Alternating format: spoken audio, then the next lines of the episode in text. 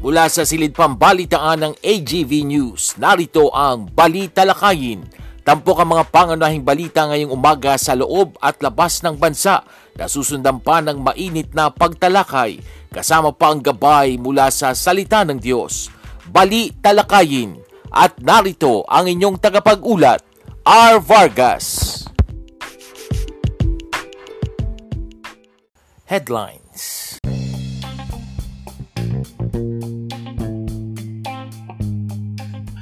Sa ulo ng mga balita, Attorney Gadon tuluyan ang tinanggal ng Supreme Court bilang abogado.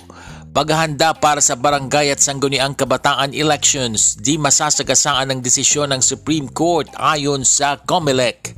Love the Philippines, bagong tourism slogan.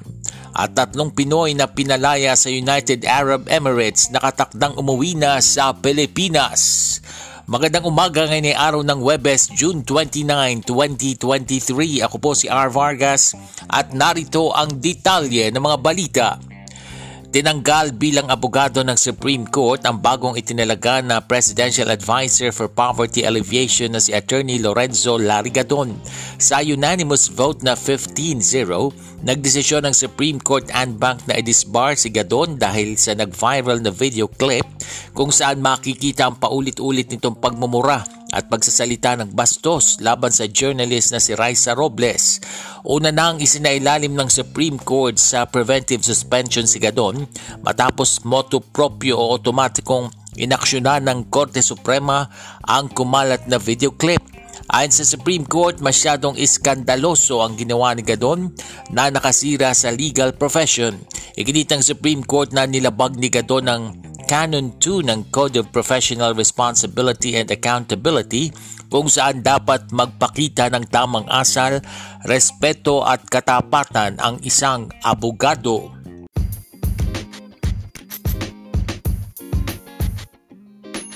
Balitang Eleksyon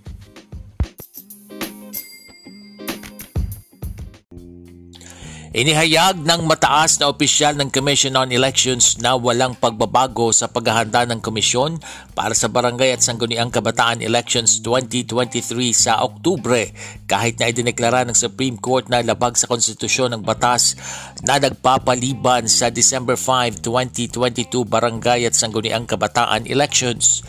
Sa desisyon na hindi pa nilalabas sa ngayon ng Supreme Court, Gayunman pinagtibay ang legal at praktikalidad at pangangailangang na ipagpatuloy ang BSKE sa October 30, 2023. Matatanda hinamon ng veteranong election lawyer na si Romulo Macalintal sa Supreme Court ang constitutionality ng Republic Act 11935 o ang batas na nagpapaliban sa December 5, 2022 barangay at SK elections.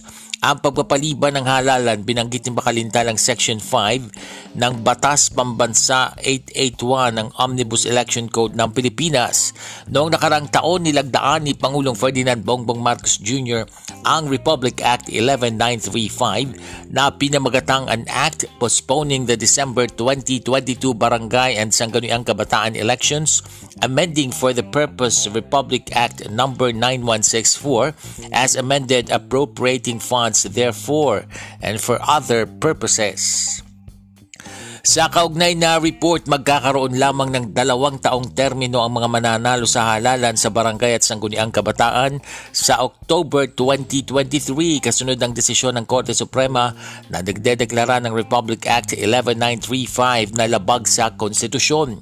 Sa RA 11935 na nilagdaan bilang batas ni Pangulong Ferdinand Bongbong Marcos Jr. noong Oktubre ng nakaraang taon ay inilipat ang schedule ng mga botohan mula December 5, 2022 hanggang sa huling lunes ng Oktubre 2023 na umano'y lumikha ng pagtitipid na nagkakahalaga ng bilyong-bilyong piso.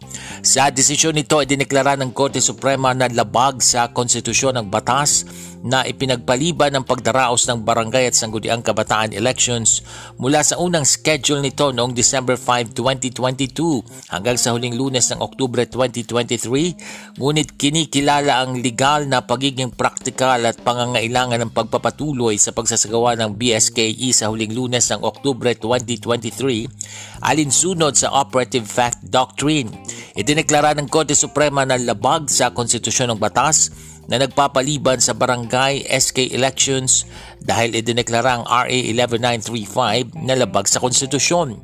Sinabi ni Commission on Elections Chairman George Garcia na ang mas maikling yugto ng panahon sa pagitan ng October 2023 at December 2025 na halalan ay nangangahulugan na ang nahalal na barangay at SK polls ngayong taon ay magkakaroon ng mas maikling termino sa ibang balita, posibleng lagdaan ni Pangulong Ferdinand Bongbong Marcos Jr. ang Maharlika Investment Fund Bill bago ang pagdaraos ng kanyang ikalawang State of the Nation address sa July 24. Ayon kay Finance Secretary Benjamin Jokno, mismong si Pangulong Marcos ang nagsabi na lalagdaan niya ang MIF Bill kapag nilagay na ito sa kanyang mesa sa Malacanang. Ang enrolled bill ang nilagdaan na ni Senate President Juan Miguel Zubiri matapos ang aberya sa questionableng probisyon ng panukala. Hinihintay na lang umano itong mapirmahan ni House Speaker Ferdinand Martin Romualdez bago dalhin sa Malacanang. Sa iba pang tampok na balita, kasalukuyang inaasikaso na ng gobyerno ang papeles ng tatlong Pinoy na pinalaya ng United Arab Emirates sa bilangguan kamakailan. Inanunsyo ito ni Department of Foreign Affairs Assistant Secretary Paul Raymond Cortez. Planoan niya ng gobyerno na maisagawa ang pagpapauwi sa mga ito sa susunod na buwan. Dalawa sa mga ito ay dati nang hinatulan ng kamatayan dahil sa kasong may kinalaman sa illegal na droga. Gayunman, binigyan sila ng kapatawaran ng Pangulo ng UAE bilang tugon sa kahilingan ni Pangulong Ferdinand Bongbong Marcos Jr. Ipinakilala na ng Department of Tourism ang bagong tourism slogan ng bansa. Ito ay ang Love the Philippines. Mismong si Pangulong Ferdinand Bongbong Marcos Jr. ang nagpasinaya sa bagong tourism slogan sa Manila Hotel na tumaon pa sa ikalimampung taon ng turismo sa Pilipinas. Ang Love the Philippines ay papalit sa It's More Fun in the Philippines slogan ng bansa simula pa noong taong 2012. Matatanda ang sinabi ni Tourism Secretary Cristina Garcia Frasco noong Mayo na ang bagong tourism campaign ay tututok sa maipagmamalaki ng bansa katulad ng kultura at mga tao nito. Nakapagtala ang VVOX ng kabuang 372 rockfall events sa Bulkang Mayon sa nakalipas na 24 na oras. Sinabi ng VVOX na tumaas din ang sulfur dioxide emissions sa bulkan sa 964 tons nitong Martes mula sa 753 tons na naitala nitong Lunes. Mas lumawak din ang lava flow mula sa bunganga ng bulkan sa Meisi Gully sa 1.6 kilometers mula sa 1.3 kilometers. Mas mataas din ang rockfall events na naitala kumpara sa 241 rockfall events na iniulat nitong Martes. Isang volcanic earthquake naman ang naitala sa bulkan at nagkaroon din ng katamtamang pagbuga ng abo na umabot ng 800 metro ang taas.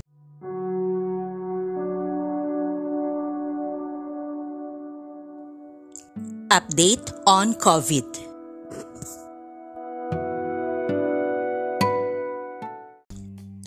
Nakapagdala ang bansa ng 297 na bagong kaso ng COVID-19, pinakamababa sa loob ng 10 linggo. Sa datos ng Department of Health, ito ang kauna-unahang pagkakataon mula April 18 na mas mababa sa 300 ang bagong kaso ng sakit. Bumaba rin sa 7,760 ang aktibong kaso ng COVID-19, pinakamababa mula noong May 3. Samantala, umakyat naman sa 4,163,472 ang nationwide caseload ng sakit at ang total recoveries ay sumampa sa 4,089,229. Meron namang isang naitalang nasawi dahilan para umakyat sa 66,483 ang death toll.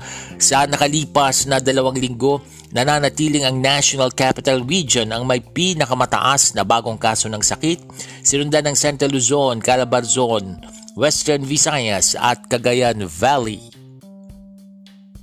Samantala, nagbabala ang World Health Organization na nananatili pa ring banta ang COVID-19 dahil hindi pa ito tuluyang nawawala dahilan para sa halos isang libong nasasawi linggo-linggo sa rehiyon.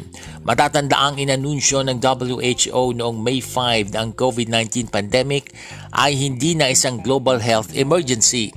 Ayon sa WHO, isa sa bawat 30 o nasa 36 na milyong katao sa rehiyon ang nakararanas ng long COVID na tumatagal ng halos tatlong taon at nananatiling isang complex condition na hanggang ngayon ay di pa rin matukoy ang dahilan.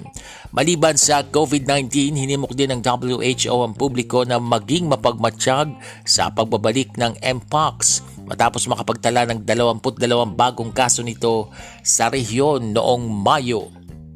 Sa ibayong dagat, nagbabala ang Taiwan na pababagsakan nito ang mga Chinese balloon na makikita sa teritoryo nito, lalo na kung makikita ang mga ito ay banta sa kanilang seguridad. Inilabas ng Defense Ministry ng Taiwan ang nasabing pahayag kasabay ng paglitaw ng panibagong mga report ukol sa muling pagpapalipad ng China ng mga spy balloons na tinatarget ang mga kalapit na bansa kabilang na ang Taiwan at Japan. Ayon kay Colonel Lo Cheng-yu ng Defense Ministry ng Taiwan, binabantayan nila ang sitwasyon sa buong Taiwan Strait at patuloy ang ginagawang tracking sa anumang posibilidad ng pagpapalipad ng mga high-altitude balloons na manggagaling sa mainland China. Regular din anya ang palitan nila ng impormasyon kasama ang mga kaalyado ng bansa ukol sa pagpapalipad ng mga spy balloon para matiyak na ma-monitor ang anumang banta nito sa kabuuan ng Taiwan. Samantala, kinumpirma na rin ng pamahalaan ng Japan na may namataan itong mga balloon na lumilipad sa teritoryo nito at nakahanda silang pabagsakin oras na matukoy ang banta nito sa seguridad ng nasabing bansa.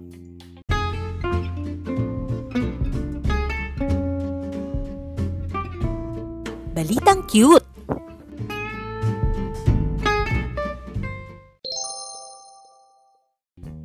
Sa ating balitang cute, pangkaraniwan na ang makakita tayo ng lumalangoy na isda. Siyempre nga naman, yun naman talaga ang ginagawa ng isda at hindi naman sila pwedeng maglakad. Pero isdang lumilipad. Aba, eh nakakita ka na ba? Ito kasi ang nasilayan sa Dinagat Island sa Mindanao na nakuna ng video. Ayon sa nag-upload ng video na si Juan Mark Rabanes, Makulimlim ang panahon nang makita niya sa ere ang tila isdang lumilipad kaya kinuhaan niya ito ng video. Ang ibang nakakita sinasabing tila lumalangoy sa ere at lumalayo pa ang pinaniniwala ang flying fish. Paliwanag ng mga eksperto kung pagbabasihan ang imahe sa video, posible itong snapper fish o maya-maya. Pero hindi naman daw nakakalipad ang maya-maya. Kung totoong isda o mano ang nasa video, Posible raw na patay na ito at tuyo na at maaring tinangay ng malakas na buhawi. Sinabi naman ng pag-asa na maaaring mangyari ang pag-ulan ng isda sa pamagitan ng water spout sa isang lugar, partikular sa karagatan at may mga maliliit na isdang sumasama sa hangin. At kapag tumigil na ang pag-ikot o nawala na ang hangin, babagsak ang nakasamang mga isda. At yan ang mga tampok na balita sa umagang ito. Ako po si R. Vargas. Samantala wag po kayong BBTO dahil magbabalik pa ang balita lakayin makalipas ang ilang paalala.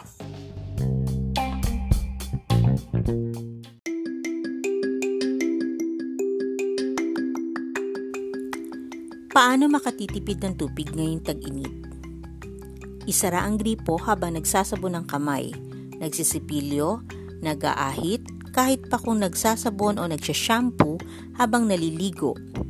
Buksan na lamang ito kung magbabanlaw na. Mag-recycle ng tubig.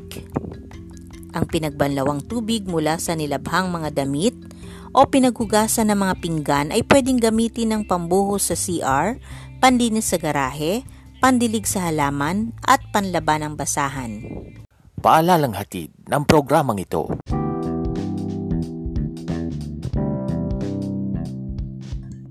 Good morning! Isang maganda at mapagpalang Webes ng umaga po sa inyong lahat. It's a beautiful Thursday morning.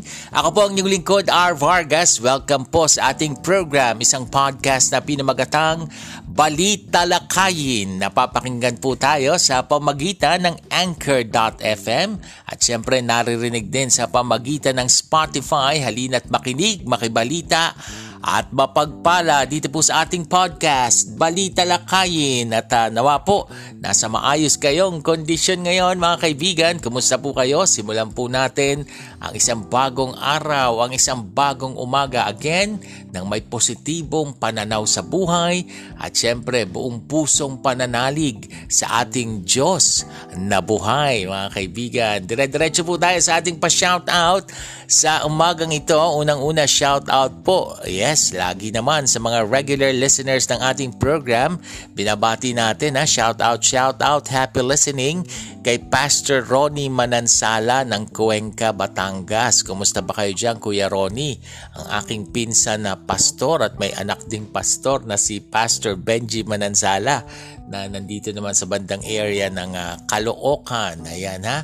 Uh, Kuya Ronnie, kumusta ba kayo? Sana nasa maayos kayong kalagayan bagamat kayo ay malapit-lapit dyan sa Taal Volcano, no? Kung di ako nagkakamali. At uh, medyo nag-aalboroto rin kasi yung bulkan dyan sa Taal. So, ingat-ingat Kuya Ronnie kasama ang iyong buong pamilya at ang iyong mga kasamahan sa church. At syempre, happy listening din. Shout out, shout out kay Ate Rose Tanyoka na kapatid naman ni Kuya Ronnie ate ni Kuya Ronnie. Oo, ayan si si Ate Rose ng uh, Paranaque kasama ang kanyang buong family na regular ding nakikinig sa ating programa. Samantala shout out shout out din sa mga nagse-celebrate po ngayon ng kanilang mga birthdays and special occasion.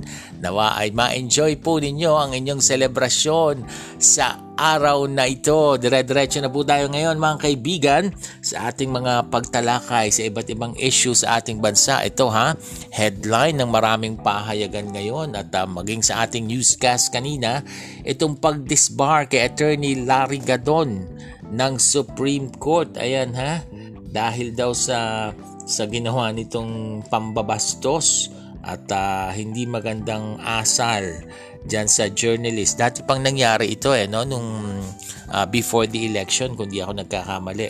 Ito yung, yung reporter na si Raisa Robles na paulit-ulit na pinagmumura at uh, pinagsalitaan ng mga hindi magagandang salita nitong si attorney Larry Gadon. Parang tinaon naman ni Supreme Court ano, parang sabay na sabay ano itong pag, bagong pagkakatalaga lang kay kay Attorney Larry Gadon ni Pangulong Bongbong Marcos bilang uh, bagong presidential advisor for poverty alleviation. Kasunod nun, ayan na, nilabas na ni Supreme Court yung kanyang uh, desisyon na pag-disbar o tuluyan ng pagtanggal bilang abogado dito kay Gadon. So hindi na natin siya matatawag na attorney ngayon ano dahil na disbar na siya. Pero ito namang si Gadon eh sabi niya hindi niya pinagsisisihan yung kanyang ginawa. Kilala naman po itong si si Gadon, 'di ba? Si Larry Gadon. Hindi ko na siya matawag na attorney ano.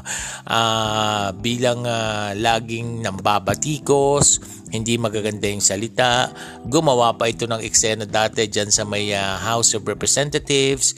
Uh, masugid din itong tagapagtanggol kung inyong matatandaan ni dating Pangulong Rodrigo Duterte. Itong si Larry Gadon mga kaibigan ano ha. At uh, matindi ring bumabatikos noon kay dating uh, Senator Laila De Lima na kasalukuyang nakapiit po ngayon mga kaibigan. Pero ang sabi naman ng uh, Malacanang, lalo na nitong si Pangulong Marcos, itong desisyong ito ng Supreme Court na pag-disbar kay Larry Gadon ay hindi naman makakaapekto sa kanyang bagong tungkulin sa pagkakatalaga nga sa kanya bilang Presidential Advisor for Poverty alleviation. Ayan, abangan po natin mga kaibigan ang mga bagay na yan. Samantala, eto naman ha, nabalitaan nyo na ba itong uh, bagong slogan ng Supreme Court? Ito ha, ito yung Love the Philippines, bagong tourism slogan. Eh masasabi naman natin catchy ano ha, talagang uh, ibig sabihin madaling tandaan ng mga tao at talagang makikita mo na wow, kaibig-ibig. Ibig sabihin eh, maraming magagandang katangian ang ating bansang Pilipinas. So talagang makakapang-engganyo ito lalo na sa mga foreign tourist ano ha? Sa mga sa mga turista mula sa ibang bansa na bisitahin ang ating bansang Pilipinas. At uh, kilala nga ang ating bansang Pilipinas. Alam naman nating lahat yan sa magagandang tourism spot at magagandang tanawin. Masasarap din ang mga pagkain ha? Talagang uh, maiibigan mo at iba magtimpla ang mga Pilipino at natatampok, ma- natatampok naman talaga yung ating mga masasarap na pagkain sa iba't ibang mga uh, culinary magazine at sa iba pang uh, panig ng mundo talagang uh, nasasarapan sa ating mga lutuin ano ha? Pero ako hindi ako marunong magluto. Pero dito nga sa Pilipinas masarap yung ating mga mga putaheng inihahanda at syempre yung ugali ng mga Pilipino lalo na yung pagiging hospitable natin sa mga bumibisita dito sa atin. Minsan pa nga kahit wala ka nang makain pag may bisita ka di ba alam nating lahat yan yayayain mo pa rin kumain kung ano man yung mapagsasaluhan sa hapag. At uh, talagang aasikasuhin mo ng husto ang iyong bisita. Ganyan po, magmahal ang mga Pilipino. So love the Philippines, bagong tourism slogan. Ito po yung pumalit dun sa It's More Fun in the Philippines na slogan ng bansa simula pa noong 2012.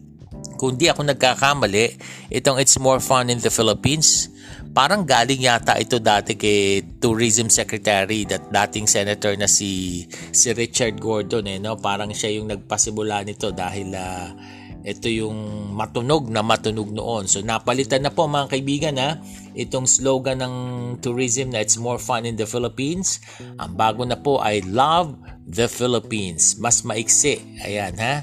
Abangan po natin kung ano yung mga itatampok dyan dahil nga sinabi naman itong si Tourism Secretary Cristina Garcia Frasco noong pang buwan ng Mayo na yung bagong tourism campaign eh, tututok daw sa may pagmamalaki ng bansa katulad ng ating mga tanawin, kultura at yung mga ugali ng mga tao dito sa Pilipinas. Samantala, uy ito ha, eh, meron pa lang ano no, meron pa lang desisyon ng Supreme Court na labag daw sa konstitusyon itong ginawang pinalitan yung schedule ng barangay at sangguniang kabataan elections.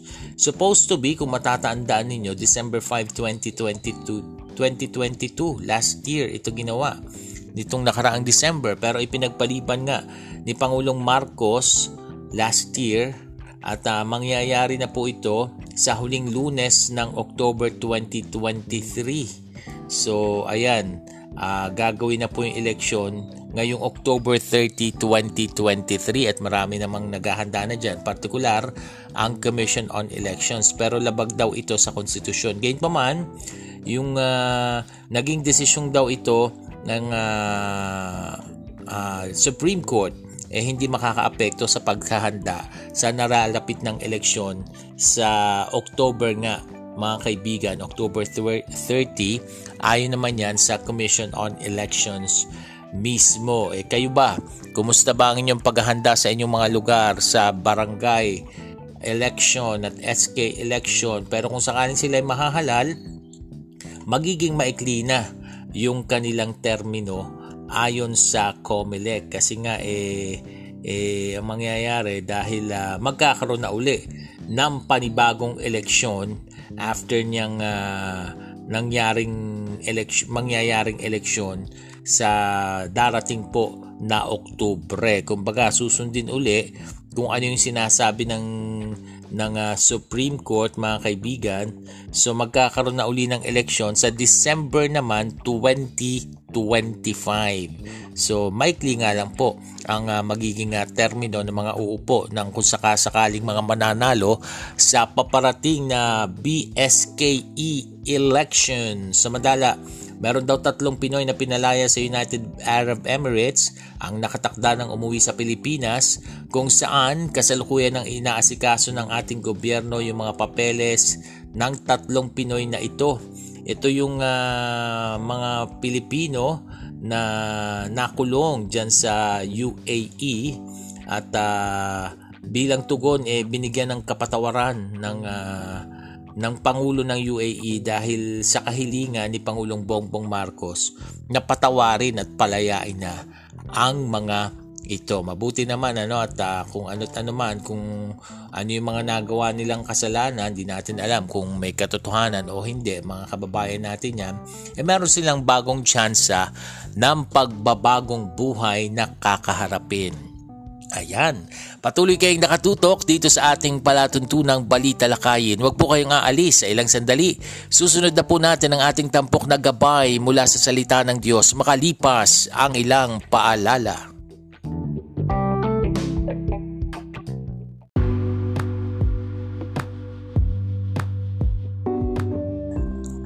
Kayo'y nakikinig sa Balita Lakayin isang podcast na sumasayang papawid sa pamagitan ng Anchor.fm at Spotify.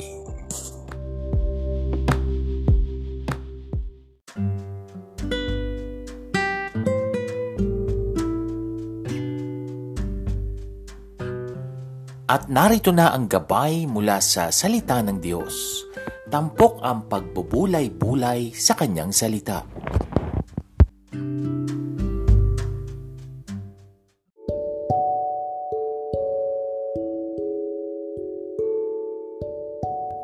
Ito pa rin po ang balita lakayin. At this point, dumako na tayo sa ating tampok na gabay mula sa salita ng Diyos.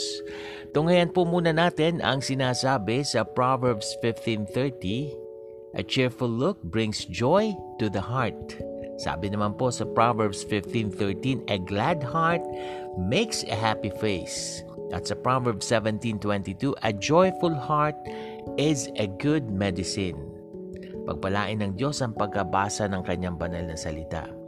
Sabi po sa isang awiting pambata noon sa Sunday School, With Christ in my vessel, I can smile at the storm.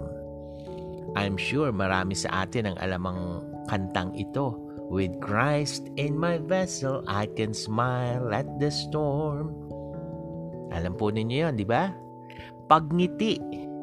Maraming tao ang hindi makangiti at hirap ngumiti.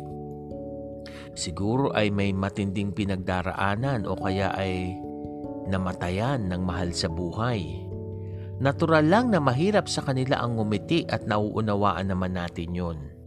Pero may mga tao rin na kahit hindi naman namatayan at maayos naman ang sitwasyon sa buhay, eh parang hirap pa rin ngumiti at laging nakabusangot Laging parang pasa ng buong daigdig sa kanyang balikat.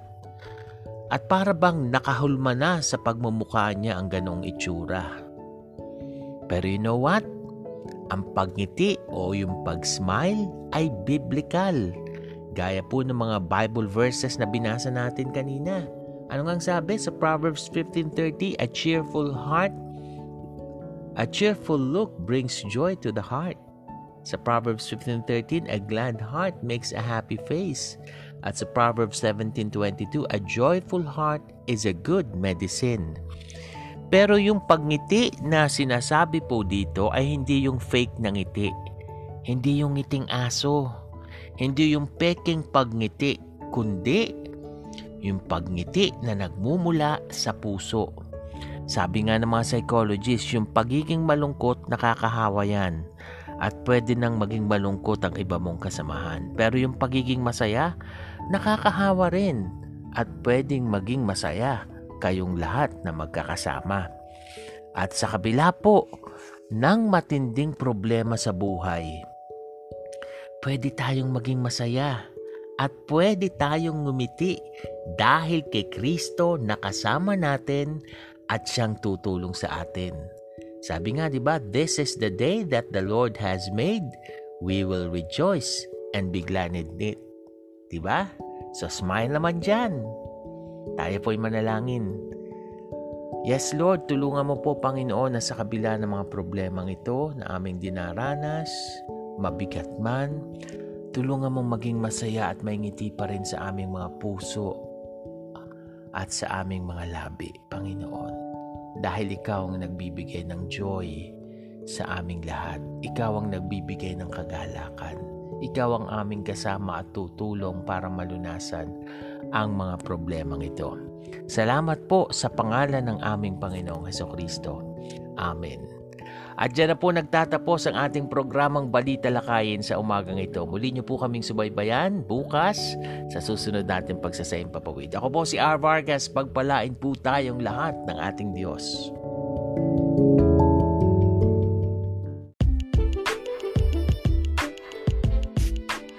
Inyong natunghayan ang Balita Lakayin. Muling subaybayan ang programang ito sa susunod na pagsasahim papawid.